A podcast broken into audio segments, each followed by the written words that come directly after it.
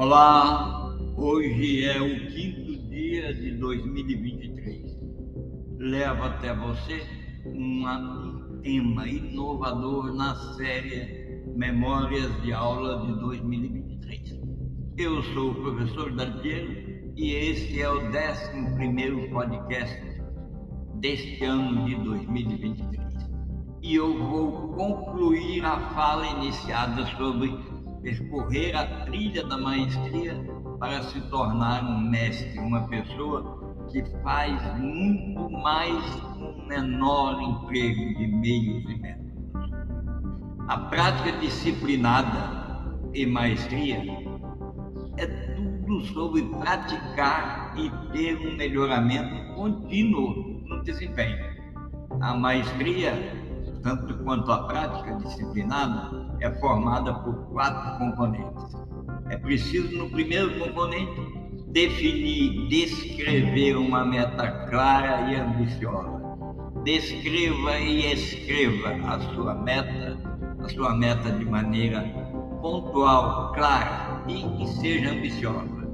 É preciso, na segunda atitude, chegar a um estado de concentração total, concentração naqueles aspectos relativos a o que é, que é isso, como faz, por que chegou aqui, aquelas perguntas básicas que você tem utilidade imediata para a resposta que você mesma ou você mesmo vai dar. Obter feedback para você imediato e informativo, o que, que significa isso? É o terceira conduta. Você periodicamente tem que ouvir você falando, capturar as suas argumentações e verificar o que, que é informação e o que, que é fato e o que pode ser transformado em sabedoria.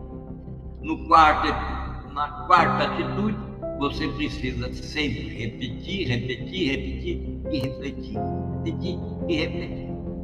Então é a mesma pergunta que eu vou avançar agora com você como, considerando isso tudo que eu falei, você se sente em relação à sua maestria numa atividade que você está nesse momento. Reflita, pense.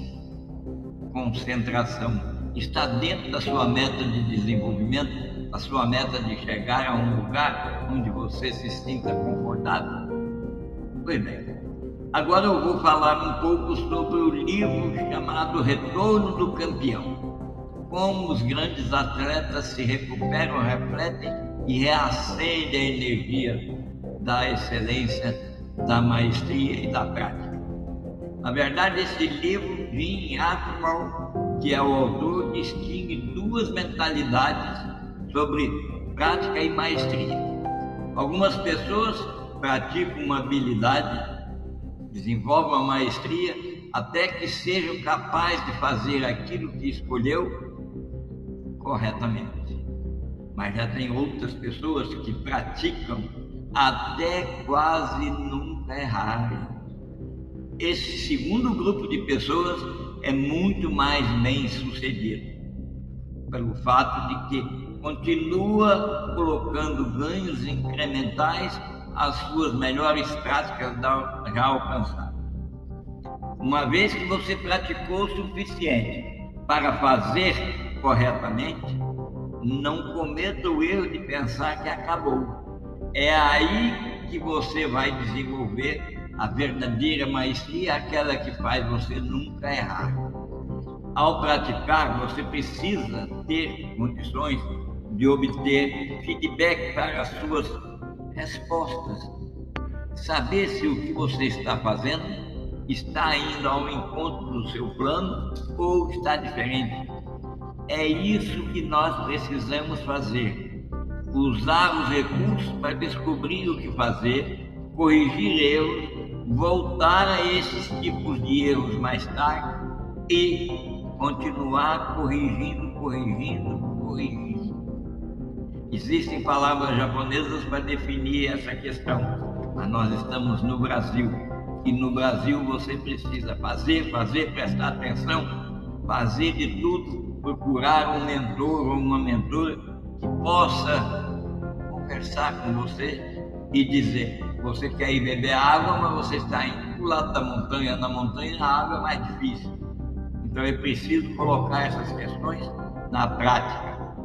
Você pode chegar a esse ponto em que aprimorou sua compreensão o suficiente para reescrever suas anotações, para fazer aquilo que você está fazendo corretamente.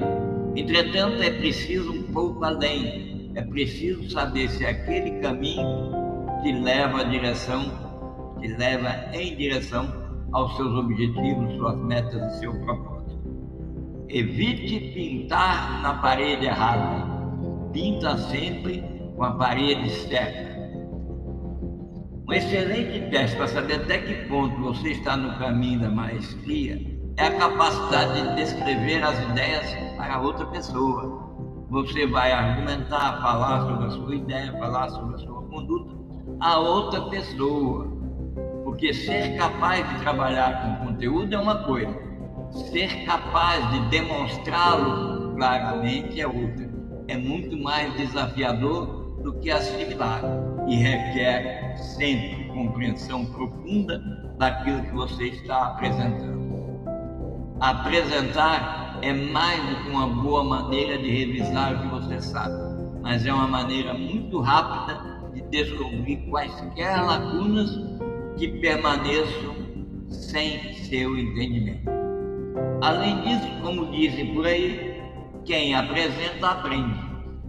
A pessoa que você, a pessoa a quem você vai explicar as ideias, provavelmente vai fazer perguntas interessantes ou compartilhará novas metáforas que vão se somar já à sua compreensão. Fazer testes práticos reais no papel é outra maneira poderosa de ver claramente o que você sabe e o que não sabe. É a famosa simulação prática. E lembre que tudo que você faz é feito duas vezes. Uma primeira vez na mente e a segunda vez no terreno. Certo? E acredite bem, qualquer progresso é um bom progresso. Lembre-se de que o sucesso e a maestria, eles existem em um aspecto é uma visão de maestria e de sucesso. Você nunca vai precisar marchar ao longo do caminho da maestria até o topo da montanha para que seu esforço conte. Ele conta no primeiro momento.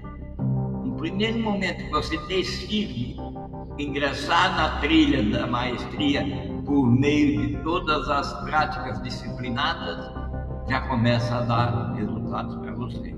Cada passo que você dá é um benefício que você recebe.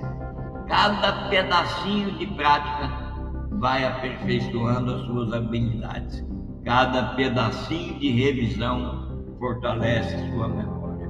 Cada redação que você faz com as suas próprias palavras, cada descrição é um bom progresso. Para encerrar, eu quero que você pense em continuar acompanhando a série de podcasts Memórias de Alma. Aqui você vai encontrar tudo que é relevante e pertinente para o desenvolvimento da conduta humana que leva ao sucesso nos negócios e na vida pessoal. Até o próximo e um abraço.